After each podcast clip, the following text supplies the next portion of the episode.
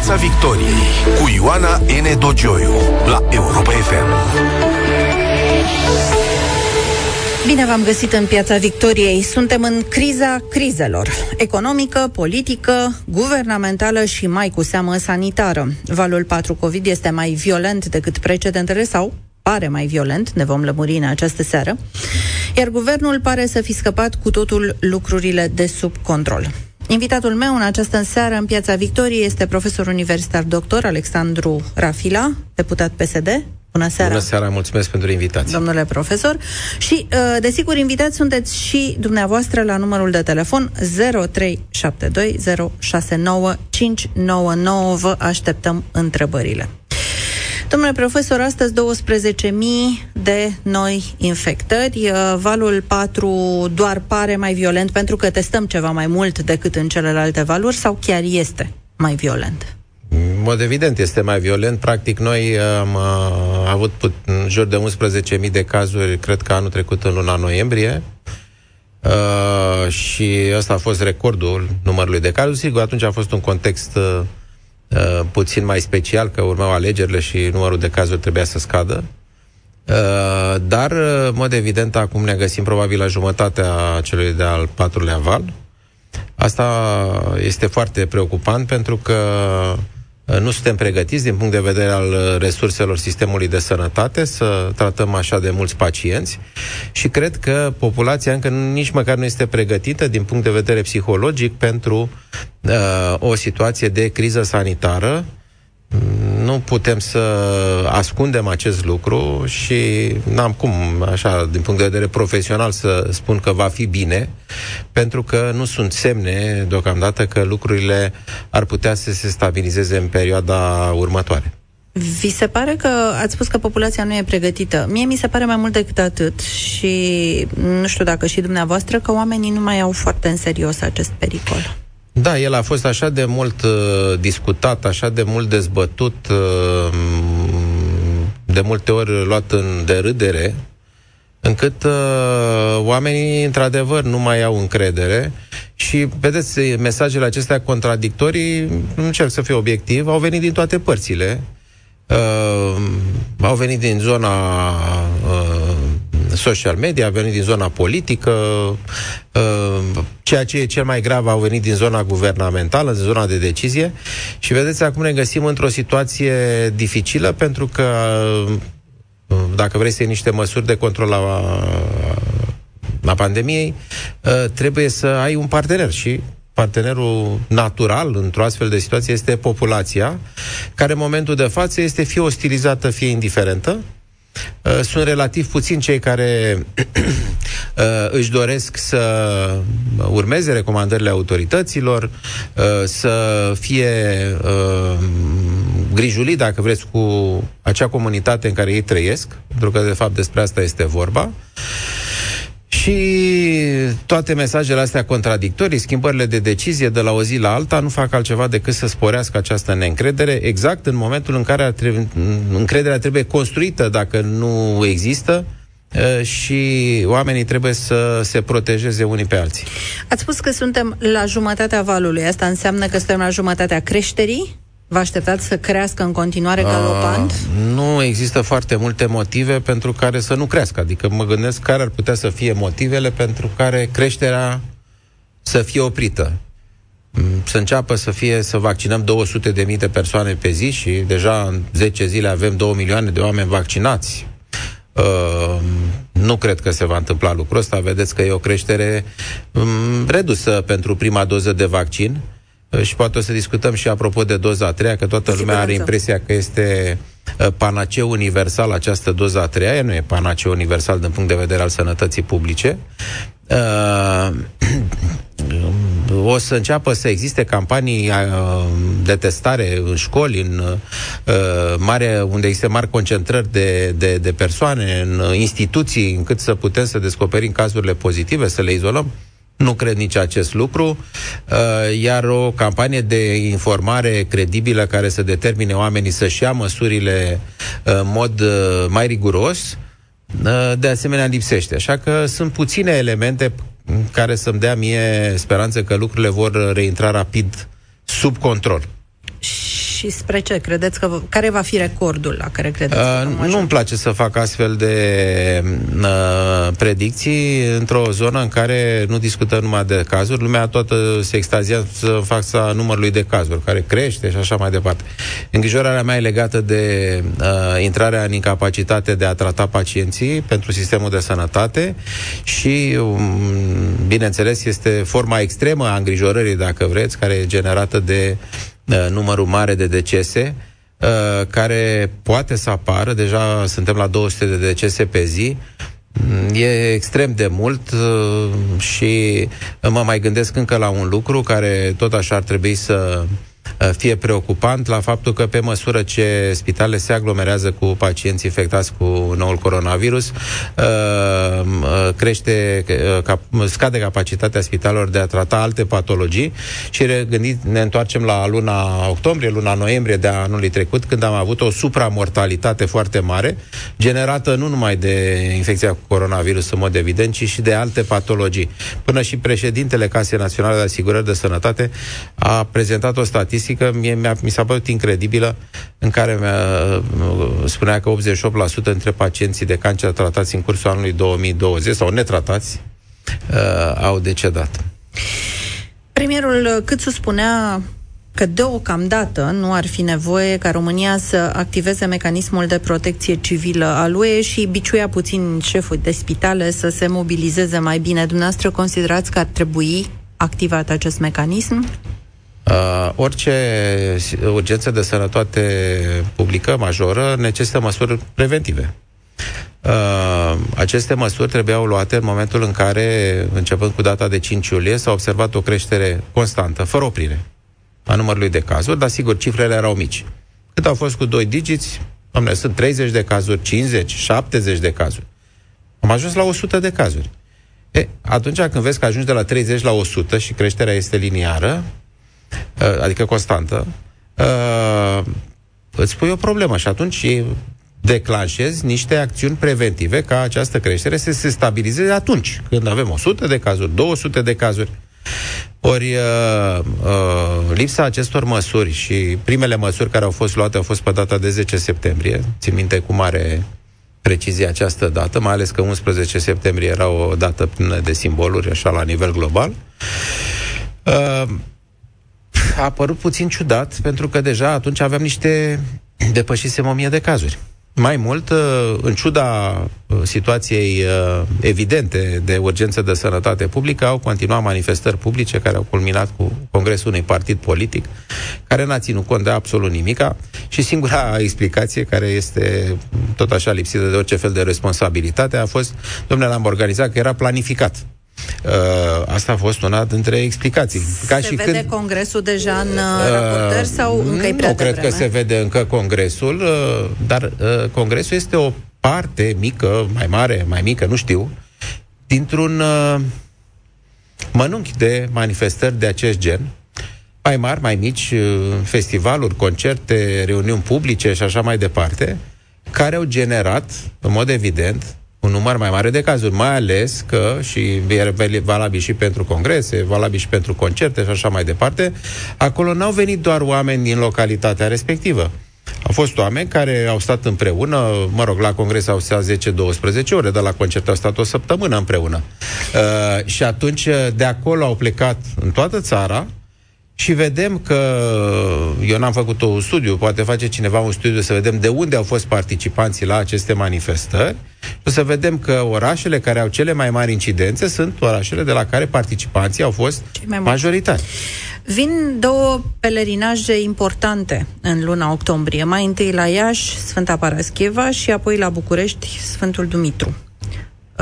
Reprezintă el, ar trebui făcut ceva, ar trebui oprită, deși e un subiect foarte sensibil. Eu cred că dacă tot așa există dialog și înțelepciune și nu vrem să discutăm cu o zi înainte sau cu 2 zile înainte de evenimentele respective această problemă și nu aducem într-o dezbatere publică trivială, pentru că asta s-a întâmplat de foarte multe ori, adică începem cu niște discuții nesfârșite, cu argumente pro, contra.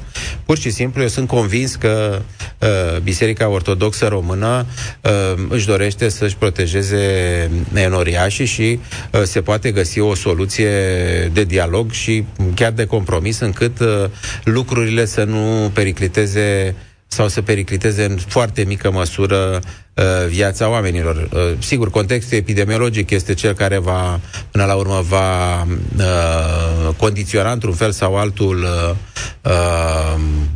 modul în care se vor desfășura sau se vor desfășura mai restrâns aceste manifestări, dar trebuie să existe un dialog, să fie sincer și să fie la momentul potrivit. Momentul potrivit însemnând momentul când se întâmplă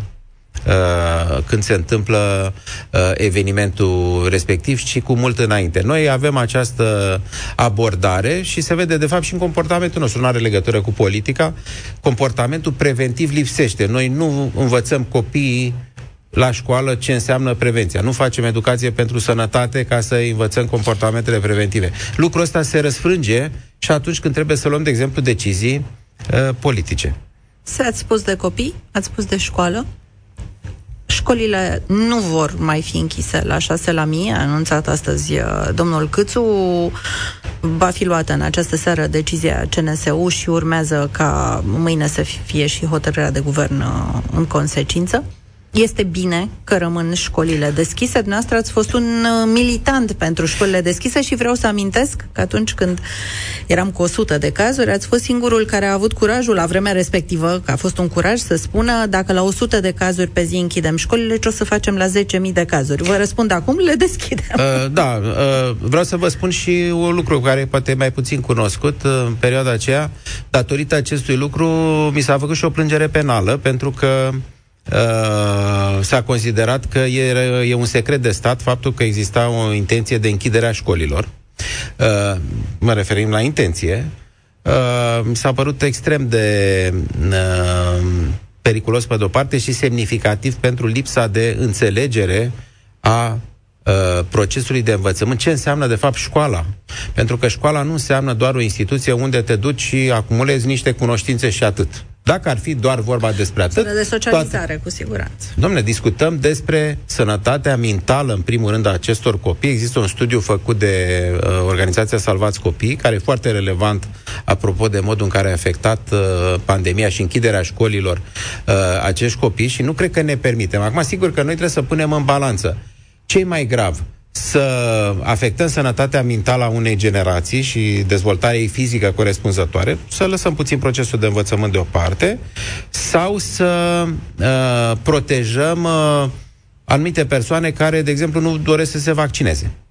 Pentru că despre asta discutăm.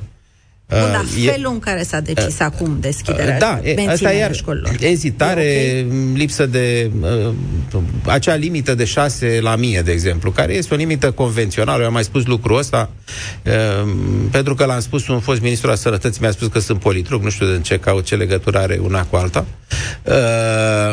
Mi se pare că acea limită a fost pusă la un moment dat pentru că simplu motiv că se spera că e o limită greu accesibilă, adică nu se ajunge la acea limită și atunci avem un motiv să spunem că ținem școlile deschise. Suntem la 6:00 în foarte multe localități din țară și situația este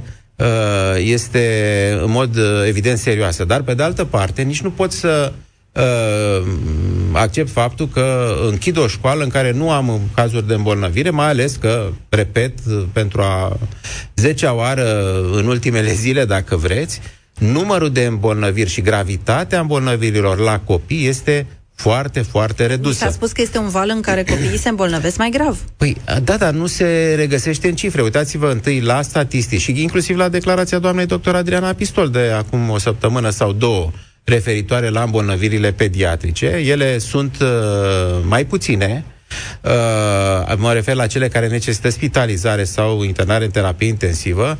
Vedeți că, de exemplu, la terapie intensivă, sigur, sunt 20 de cazuri în acest moment la 1400 de infectări, deci undeva în jur de 1,5%. Dar discutăm despre o populație, nu despre copii mici, discutăm copii de la 0 la 18 ani, deci discutăm de aproape 4 milioane de de persoane, unde am 20 de cazuri. În continuare, cele mai afectate sunt grupele de vârstă adulte și mai ales cele peste 60 de ani. Acolo am cazurile grave, acolo am consecințele dramatice. Și cred că cea mai bună protecție pe care noi putem să o oferim copiilor noștri este să fim responsabili și toți cei care suntem părinți sau locuim împreună cu copii care se găsesc la această vârstă școlară sau cei care merg la liceu, să ne vaccinăm încât posibilitatea lor de a se infecta să fie cât mai mică. Și acolo se vede, de fapt, responsabilitatea pe care o avem față de copiii noștri. Nu trebuie să închidem în casă, pentru că noi, de exemplu, considerăm că nu trebuie să ne protejăm prin vaccinare. 0372069599 dacă doriți să puneți întrebări. Considerați că testarea în școli, despre care se vorbește acum și premierul și domnul Câmpeanu, e fezabilă? Absolut fezabilă, cu o condiție. Ea trebuia organizată în vară. Asta este condiția. Eu mă gândesc, din punct de vedere tehnic, acum noi chiar am vrea să scriem un proiect de lege din partea Partidului Social-Democrat, scuze că am adus-o puțin discuția în zona politică, nu e politică, este o decizie tehnică și ceea ce ne dorim este sau ar trebui toată lumea să-și dorească să putem să facem o testare de tip screening în școli, periodic, o dată pe săptămână, se face în Franța. Vreau să vă spun că această testare, fie că se face cu teste care se iau prin exudat nazal sau faringean sau acele teste din salivă, se poate găsi o soluție, pentru că screening-ul ce înseamnă? Că aplic o procedură simplă pe care poate să facă și un personal instruit, care nu trebuie să fie neapărat personal medical. Adică sunt profesorii să facă acum ar veni. Da, se pot instrui câteva persoane într-o clasă, într-o școală, încât eu am făcut niște calcule inclusiv de timp. Dacă o școală are 500 de copii și trebuie să-i testez, nu? Trebuie să mă gândesc care este timpul necesar ca să realizez din punct de vedere aceste teste. Și atunci trebuie să am în fiecare școală, atenție, sunt în România 17 sau 18.000 de școli, ca localuri de școală, 7.000 sunt de personalitate juridică, ori asta implică un efort logistic foarte mare, care trebuia organizat, trebuia achiziționat de teste, distribuite, trebuie găsit un circuit al tuturor cazurilor pozitive prin screening, care ulterior sunt confirmate sau infirmate printr-un test de laborator de altă natură. Dar testarea, în mod evident, duce la apariția de persoane infectate. Am discutat cu cineva de curând care făcea un screening de genul ăsta într-o altă colectivitate și, de exemplu, la cei 70 sau 80 de persoane pe care le testa o dată pe săptămână, găsea 2-3 care erau infectați. Și atunci îi scoți din comunitate și mergi înainte cu activitatea. O să vă rog să vă puneți căștile, pentru că o avem alături de noi pe Sofia. Bună seara, Sofia, ascultăm întrebarea ta. Bună seara! Eu o mică nelămurire așa. Eu sunt vaccinată. În situația în care copilul meu este pozitiv, da, DSP-ul îmi spune, eu sunt liberă ca mamă și ca tată, dacă suntem vaccinați, putem pleca și afară, mergem la muncă, ne întoarcem. În cazul în care un copil este pozitiv și copiii nu sunt vaccinați, de ce părinții aceia trebuie să stea în carantină? Da, în situația în care eu, care sunt vaccinată, pot fi pozitivă și pot duce virusul. De ce e discrepanța asta? Adică nu înțeleg chestia asta. Mă puteți ajuta să... Da, încerc. Pentru că probabilitatea ca dumneavoastră să vă îmbolnăviți este mult mai mică decât în rândul persoanelor nevaccinate. Ăsta este motivul. Eu nu pot duce virusul copilului meu la muncă? Că și eu transmit, nu? Stați puțin, copilul e acasă. Nu înțeleg cum să duceți virusul copilului dumneavoastră la muncă. Să-l ia de la copil și să-l ducă la muncă. Eu am contact cu copilul. Exact. Dar sunteți vaccinată, sunteți protejată împotriva infecției. Lucrurile astea nu sunt absolute, doamnă. Totdeauna când discuți de o problemă de sănătate publică, e niște măsuri care reduc cât se poate de mult posibilitatea de a transmite boala. Asta este, de fapt, filozofia sănătății publice. Noi ne referim la sănătatea comunității, faptul că există excepții, persoane vaccinate care se îmbolnăvesc și pot transmite mai departe infecția, este într-adevăr o posibilitate, dar ea este redusă. Și încă un lucru, dumneavoastră știind această situație, trebuie să vă comportați în consecință și să vă protejați cu mască, să utilizați dezinfectant pentru mâini, să încercați să nu interacționați foarte aproape de colegii dumneavoastră de serviciu, pentru că știți acest lucru și vi s-a spus tot timpul cum trebuie să vă comportați încât să reduceți cât se poate de mult riscul de infecție. Inclusiv puteți să purtați mască în aer liber, nu e niciun fel de problemă, ca să nu transmiteți infecția. Mulțumim, Sofia, alături de noi. Mihaela, bună seara! Te ascultăm! Alo, bună seara! Aș avea și eu o întrebare legată de... Îmi scuze, nu am reușit să ascult toată emisiunea până în acest moment, dar ce se întâmplă în momentul în care unul dintre cadre este detectat, este pozitiv? Profesor, adică? Cadru didactic. Okay. Se întâmplă să iasă pozitiv la un test, acel domn profesor sau doamna profesoară s-a plimbat prin 5, 6, 7 clase, a predat, nu se simte bine, este diagnosticat pozitiv, ce facem în acel moment? Închidem toată școala? Dacă sunt mai multe clase la care cadrul didactic a predat, într-adevăr, aceasta este decizia. La ceea ce putem să, sau mă rog, unde putem discuta, e un lucru care se întâmplă, e propus și la noi, nu știu cât se realizează, dar se face, de exemplu, în Franța. Revenirea la activitate se face după 8 zile, se face în ziua 7-a, se testează toți cei care ar putea să fie infectați, care au venit în contact cu persoana bolnavă, după care se reia activitatea. Pe de altă parte, dacă în școală, însă, acest cadru didactic la care faceți, ipotetic, la care faceți dumneavoastră referire, are grijă, poartă mască, stă la distanță de 2 metri, de exemplu, de elev, că nu trebuie să stea în mijlocul elevilor, poate să stea la catedră sau la o anumită distanță, nu este niciun fel de problemă, că și cadrul didactic are mască și elevii au mască. Deci nu există decât un risc foarte mic de îmbolnăvire. Mai mult, administrația școlii trebuie să înțeleagă că aerisirea clasei timp de 10 minute la fiecare oră este esențială. Lucrul ăsta iar scade foarte mult posibilitatea de a produce îmbolnăviri.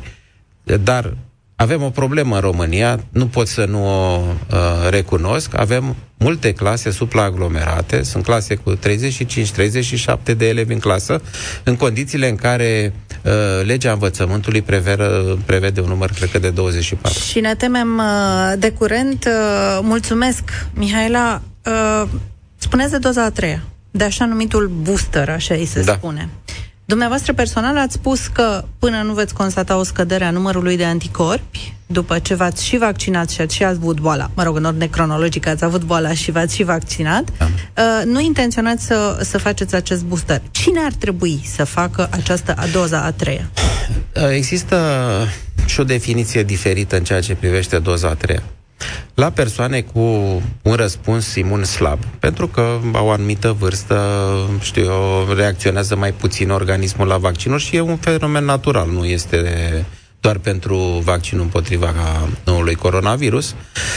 Doza a treia face parte din schema completă de vaccinare, adică, ca să fiu mai bine înțeles, ca să fiu sigur că persoana respectivă ajunge la un nivel de anticorp protector, e mai bine să-i fac 3 doze. Aici mai e o discuție de natură profesională, științifică, dar nu știu dacă avem timp în această emisiune. Deci, persoane cu comorbidități la care răspunsul imun, în mod obișnuit, este mai slab, fac 3 doze.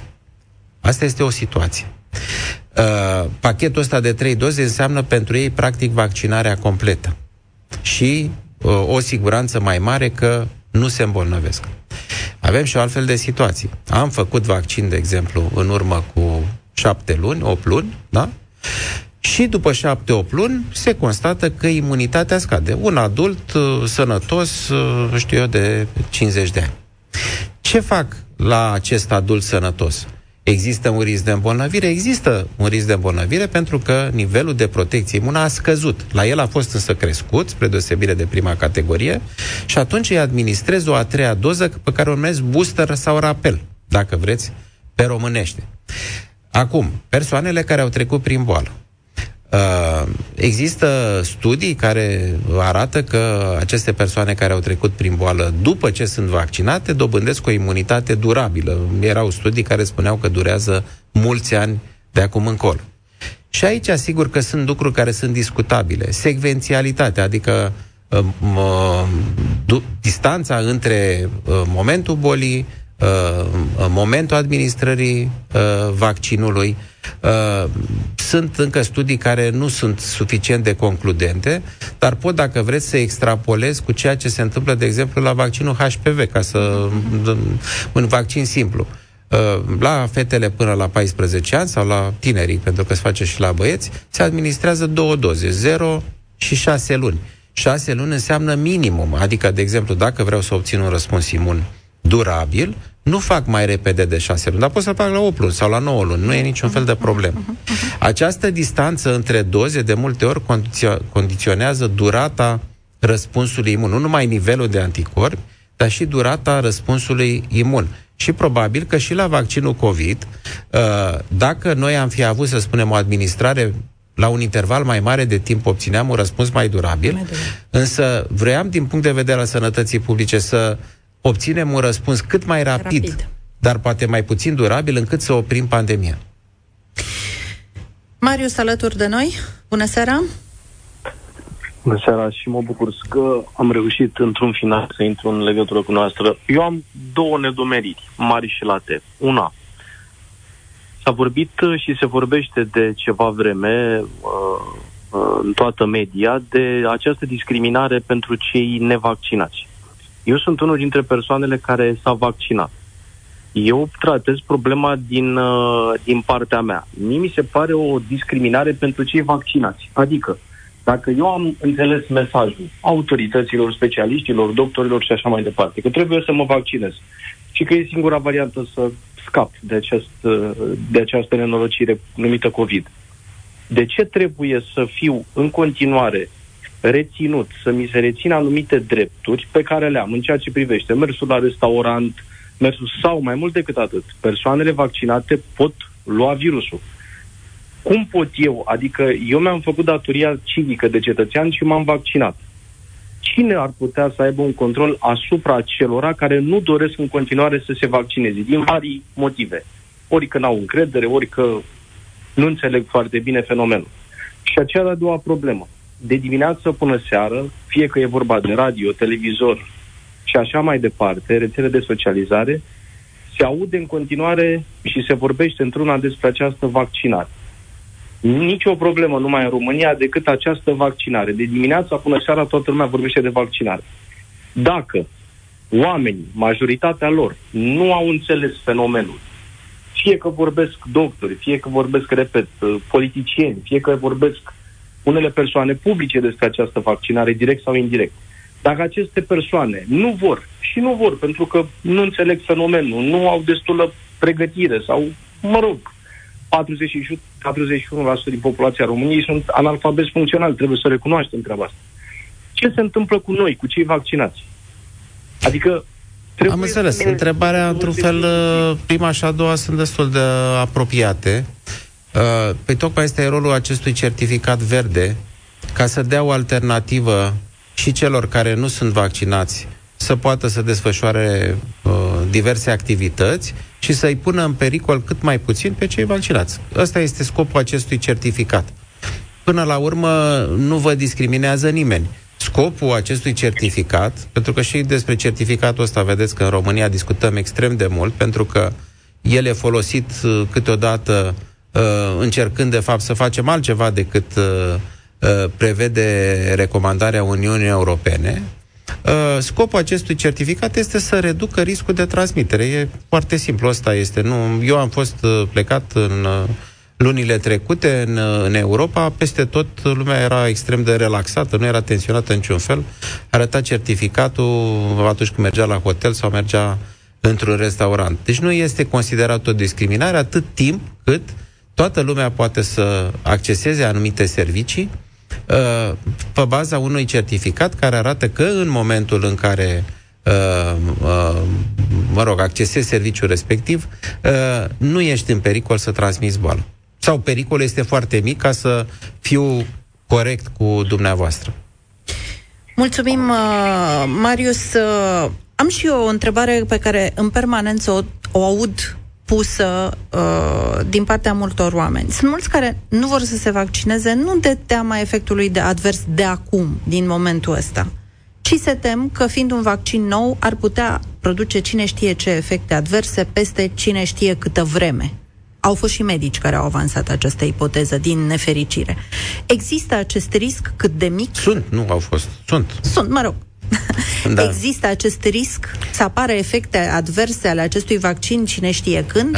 Vreau să vă spun că astfel de riscuri există pentru orice lucru cu care interacționăm, pentru orice stață pe care o consumăm ca aliment sau ca băutură. Nu putem pleca de la... Gândiți-vă, apare un nou produs alimentar sau o nouă băutură cu un anumit tip de îndulcitor. Efectele pe termen lung ale utilizării sau consumului anumitor substanțe se bazează, evident, pe niște studii, pe niște observații. În momentul de față, nu avem motive să credem că așa ceva se va întâmpla și vă spun și din ce cauză. Pentru că remanența acestui ARN mesager, pentru că astea sunt vaccinurile care reprezintă principalul obiect de dispută din acest punct de vedere, este foarte scurtă. Remanența scurtă, el se dezintegrează și dispare. Nu se integrează ARN-ul în ADN și alte lucruri de genul ăsta. Noi permanent avem un ARN mesager care codifică realizarea unei proteine. El, după ce un număr de cicluri, se dezintegrează și organismul produce altul. În cazul acestui ARN care este injectat direct, el are o remanență redusă în organism. Au existat în istorie vaccinuri care au produs efecte după nu știu câți ani, efecte adverse descoperite după nu știu câți ani de utilizare? Nu, eu nu am informații. Au existat însă vaccinuri care au produs accidente vaccinale tragice, dacă vreți. Mă refer la vaccinul polio viu atenuat. În urmă cu 10 de ani, inclusiv vaccinuri produse în România la Institutul Cantacuzino, în care virusurile care erau atenuate și-au recâștigat la anumite persoane ceea ce numim la noi neurovirulența. Dar astea nu erau efecte pe termen lung. Atunci, da, în au momentul, fost efecte în momentul exact. Respectiv. Pentru că sunt foarte mulți ascultătorii care ne sună și pentru că și acum avem pe fir, avem pe Ionela, avem pe Gabi, îi rog să rămână pentru că vom prelungi emisiunea, luăm o scurtă pauză de publicitate, după care vom reveni împreună cu domnul profesor Rafila, pentru că mai sunt multe întrebări și eu mai am întrebări și dumneavoastră aveți întrebări, deci vă rog frumos să nu închideți, să rămâneți pe fir și ne reauzim peste câteva momente în Piața Victoriei, prelungită de această dată. Piața Victoriei cu Ioana N. Dogeoiu la Europa FM.